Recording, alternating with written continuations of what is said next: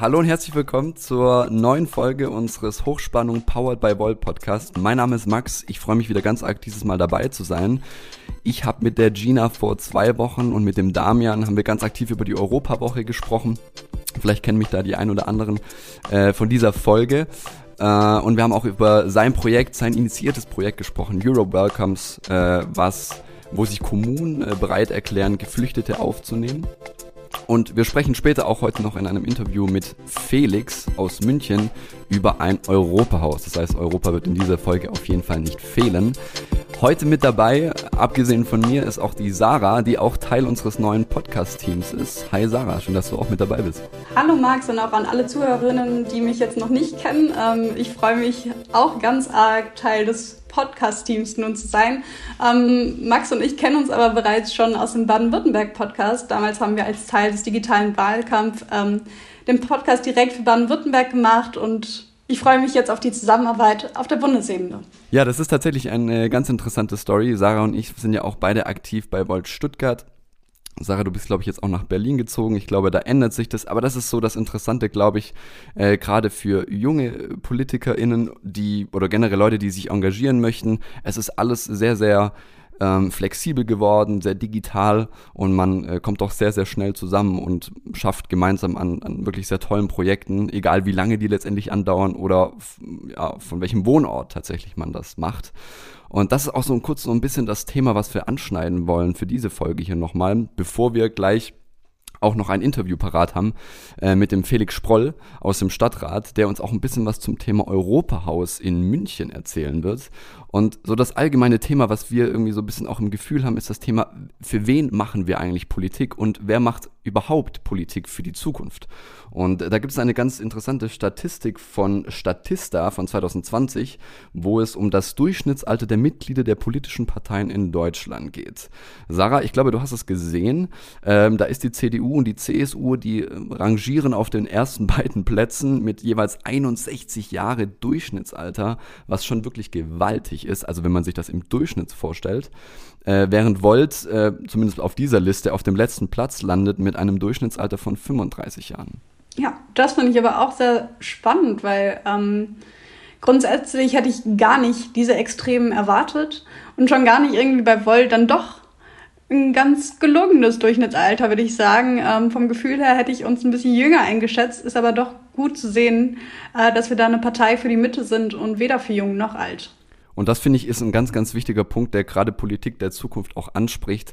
Und das ist auch der pragmatische Hintergrund des Ganzen, finde ich. Weil ich glaube, man kann schon sagen, dass junge äh, Leute, allgemein junge Menschen, nicht mehr wirklich so politikverdrossen sind, wie sie es vielleicht noch vor zehn Jahren waren. Auch politisch aktiv zu sein, ist auch Trend geworden in irgendeiner Form.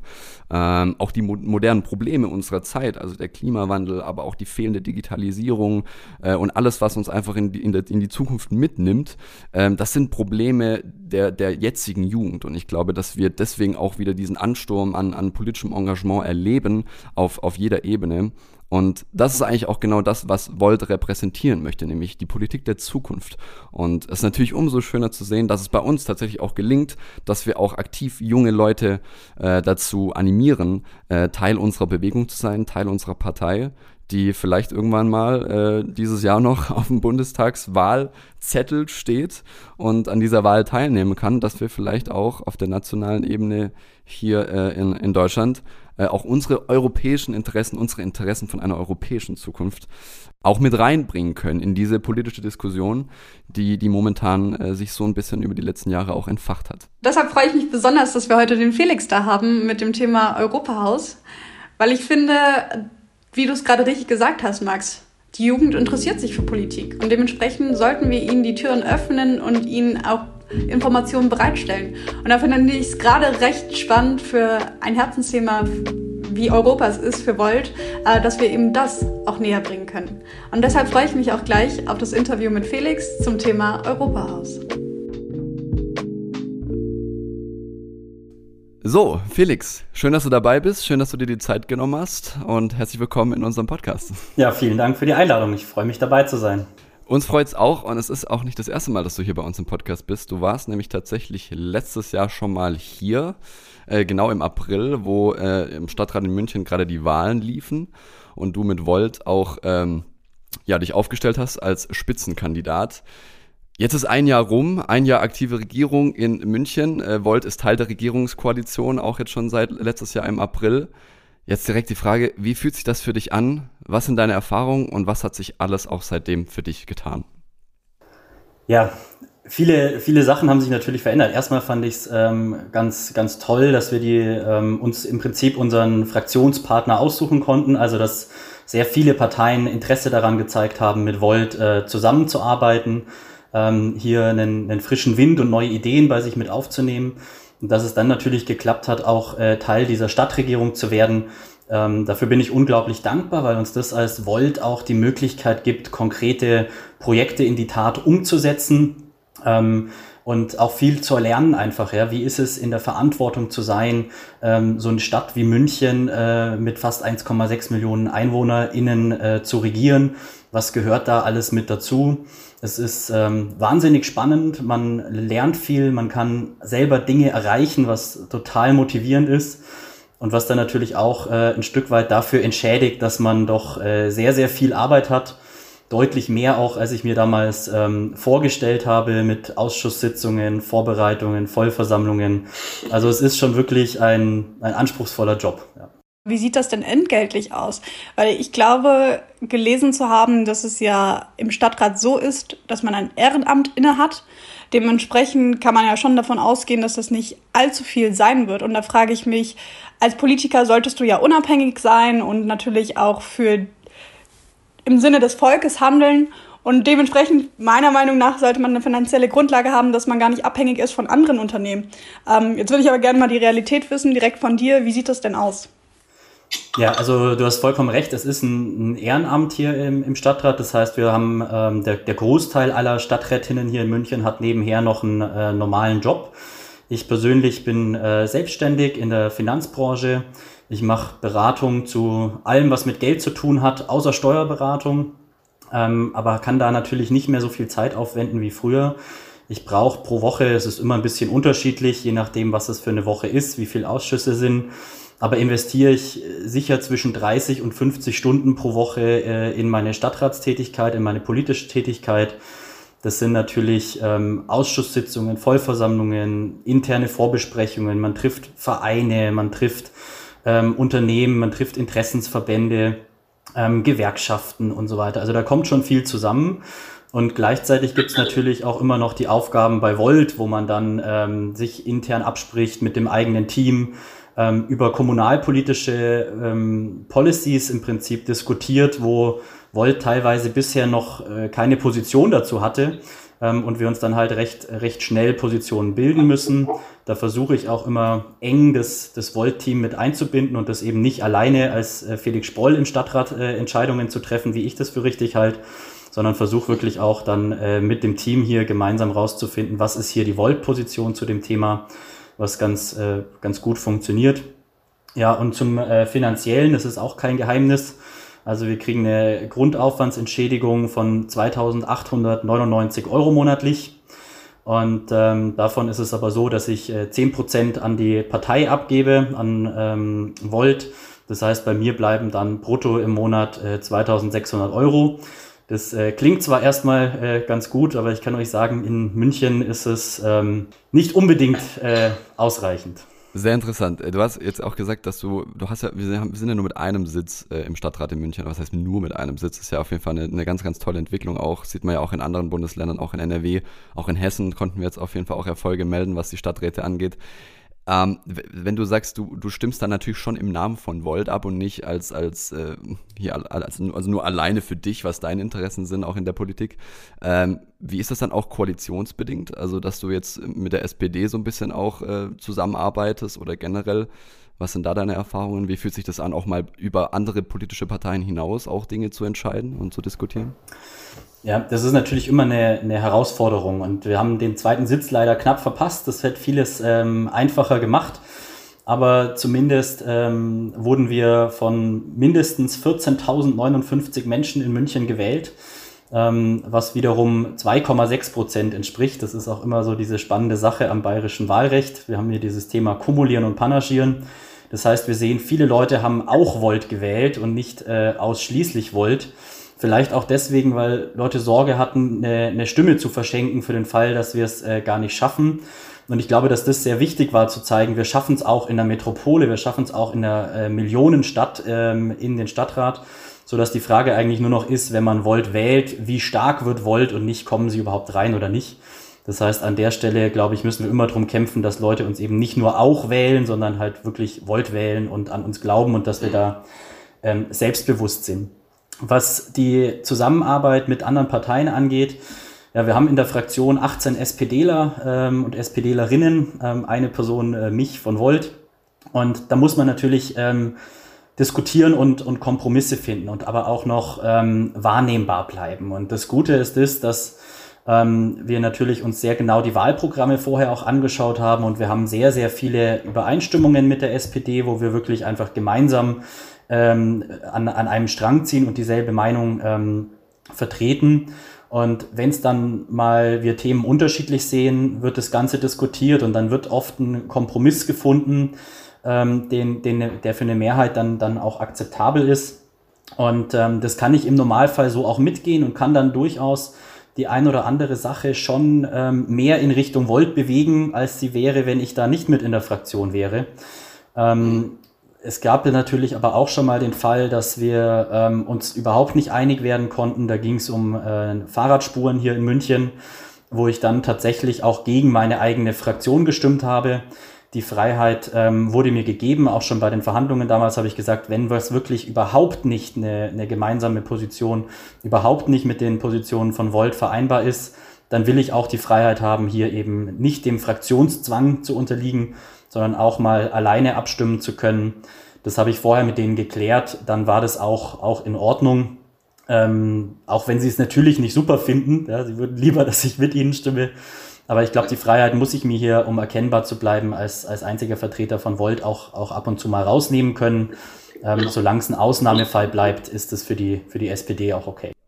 Ja, apropos SPD, äh, jetzt habe ich letztens äh, gelesen, dass seit 1946 in München fast immer eine SPD-Mehrheit regiert. Jetzt haben wir äh, seit letztem Jahr auch die Grüne als größte Kraft im Stadtrat. Und Bayern ist ja eigentlich schon irgendwie ursprünglich so ein bisschen erzkonservativ, CSU. Wie passt das jetzt zusammen? Also zum Thema, ist das irgendwie so ein Stadt-Land-Dilemma? Hat das was mit der Altersgruppe der Wählerinnen äh, zu tun? Oder ist das irgendwie so die grundsätzliche Einstellung der Stadt zu irgendwie progressiven, sozialeren, europäischeren Werten? Oder was sind da deine Erfahrungen? Ja, also am Ende wirst du das Final wahrscheinlich einen Politikwissenschaftler oder eine Politikwissenschaftlerin fragen müssen. Ähm, von meiner Einschätzung her ist aber natürlich so, in den äh, Großstädten ähm, ist meistens schon immer etwas progressiver gewählt worden als, als auf dem Land.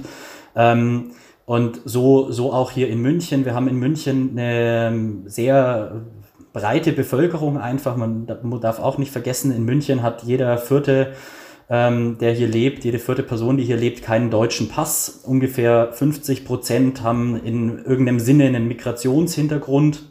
Und ähm, das macht so eine Stadt schon sehr vielfältig einfach und sehr ähm, modern und sehr ähm, ja, kulturell stark einfach. Und dadurch kommen viele verschiedene Ideen auch zusammen. Wir haben viele junge Menschen in München. Wir haben hier ähm, tolle Jobs, die wahnsinnig viele Leute in diese Stadt ziehen. Ähm, die einfach für eine neue, für eine moderne Politik äh, aufgeschlossen sind. Und ähm, ich glaube, das hilft uns hier als Volt, aber das hat, trägt sicher auch dazu bei, dass hier ähm, die, die Grünen und, und auch eine SPD äh, stärker sind als im Rest von Bayern. Jetzt habe ich schon deinen Namen im Zusammenhang mit dem Europahaus gehört. Und da würde mich jetzt konkret auch für die Zuhörer interessieren, ähm, die das jetzt vielleicht nicht kennen. Was ist denn ein Europahaus? Und was hat Volt maßgeblich dazu beigetragen? Ja, ein Europahaus ist äh, was ganz Großartiges. Ähm, und was ich dazu beitragen konnte, ist, ähm, dass ich das initiiert habe, das Ganze. Also ähm, ich war ja, bevor ich schon bei Volt aktiv war, auch schon bei ähm, proeuropäischen NGOs aktiv. Und ähm, dort gab es immer wieder eben auch die Forderung ähm, von der Zivilgesellschaft, dass man eben gerne so ein europäisches Haus hätte, dass man gerne ähm, Europa sichtbarer machen würde in, in München. Und ähm, jetzt durch die politische Funktion als Stadtrat habe ich die Möglichkeit, äh, sowas voranzutreiben und sowas zu initiieren. Und da habe ich einige Zeit ähm, Gespräche geführt mit verschiedenen Personen in der Verwaltung und im Rathaus, um äh, letztendlich diesen, diesen Antrag vorzubereiten und ähm, konnte dann sowohl meine eigene Fraktion ähm, als auch die, die Grünen, mit denen wir gemeinsam in der Regierung sind, eben überzeugen, diesen Antrag ähm, mitzutragen. Mir war hier auch wichtig, äh, die CSU mit auf den Antrag zu holen. Einfach aus dem Grund, ähm, dass auch bei der CSU es Menschen gibt, die sehr für Europa einstehen und dass am Ende vom Tag ähm, die Realisierung dieses, europäisches, dieses europäischen Hauses in München von der EU abhängt und wir deswegen Unterstützung von möglichst vielen äh, EU-Parlamentariern und Parlamentarierinnen brauchen, damit es Realität wird. Und da schadet es nicht, äh, auch die, die CSU-MEPs mit an Bord zu haben. Gerade mit äh, Manfred Weber haben wir da doch jemand äh, sehr einflussreichen, weswegen ich auch ähm, die Chancen sehr gut sehe für ein, für ein europäisches Haus. Und ich finde es deswegen nochmal besonders erwähnenswert. Es gab einen ähnlichen Antrag bereits 2019, der abgelehnt worden ist vom Stadtrat. Und ähm, jetzt bin ich im Stadtrat, jetzt ist Volt im Stadtrat und ähm, jetzt haben wir die drei größten Fraktionen äh, namentlich unter dem Antrag stehen. Ähm, ich bin sehr optimistisch, dass der beschlossen wird und dann sieht man halt einfach, Volt wirkt, denn ein Antrag, der 2019 keine Mehrheit gefunden hat, findet jetzt einen. Und ich glaube, das ist äh, Volt zu verdanken und deswegen eine ziemlich coole Sache.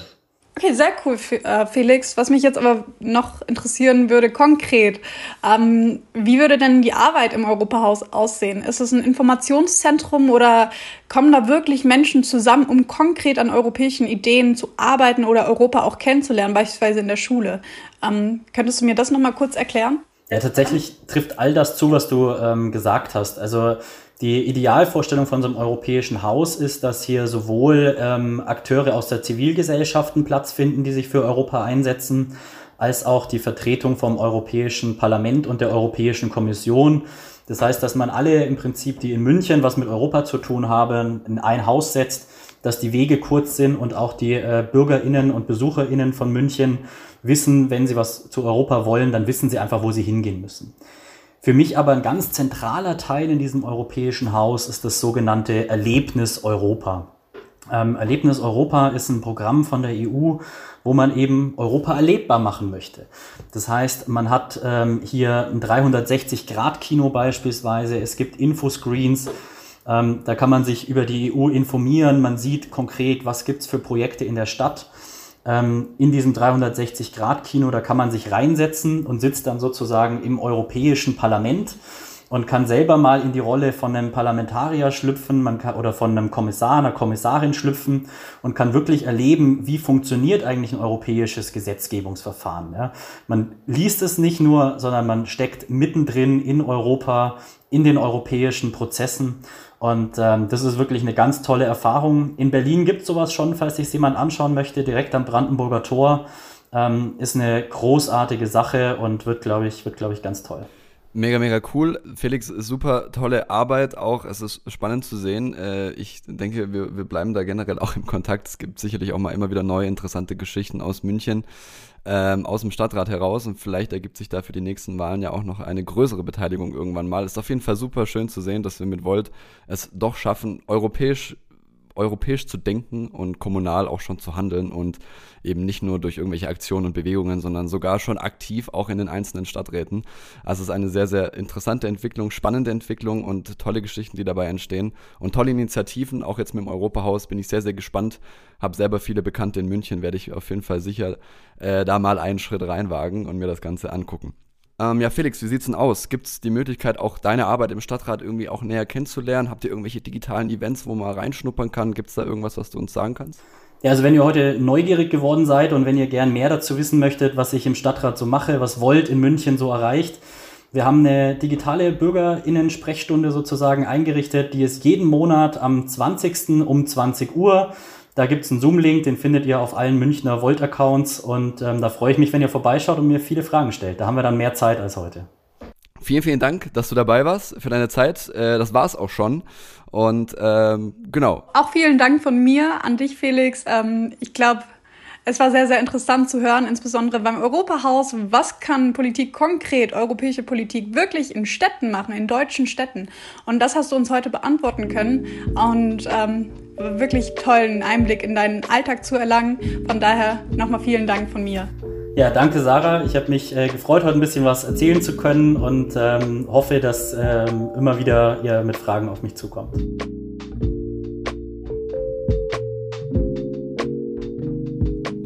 Ja, Felix äh, ist das perfekte Beispiel, wie man tatsächlich doch auch auf kommunaler Ebene auch ganz viel bewirken kann und äh, Volt es nicht nur in die Regierungsbildung des Stadtrates geschafft hat, äh, sondern aktiv an der Initiative teilnimmt, ein Europahaus für München aufzubauen. Das ist eine ganz, ganz tolle Sache für, für Volt auch und, und natürlich auch für München. Und ähm, um dass wir nicht nur auf kommunaler Ebene auch solche kleinen Erfolge erzielen können und da Teil des Großen werden, äh, brauchen wir auch eure Unterstützung für die Bundestagswahl dieses Jahr. Vielleicht äh, dürfte der ein oder andere uns schon auf der Straße entdeckt haben, wie wir gerade eine Unterschriftssammelaktion starten. Wenn jemand von euch uns noch nicht entdeckt hat und trotzdem unterstützen möchte, kann jetzt in die Beschreibung schauen und dort einen Link finden, der zur Volt Deutschland Website führt, wo man das Formular zur Unterstützerunterschrift ganz einfach runterladen, ausdrucken, unterschreiben und verschicken kann. Wir würden uns auf jeden Fall freuen. Wenn jemand noch weiter gehen möchte, als nur mit einer Unterstützerunterschrift Volt zu unterstützen, kann er sich gleich bei uns melden oder im Regionalverband und natürlich auch Mitglied von Volt werden. Ja, und für alle, die keine News über Volt verpassen wollen, die sollten auf jeden Fall nächste Woche auch wieder zu unserer neuen Folge einschalten. Bis dahin wünschen wir euch alles Gute und bis bald. Tschüss.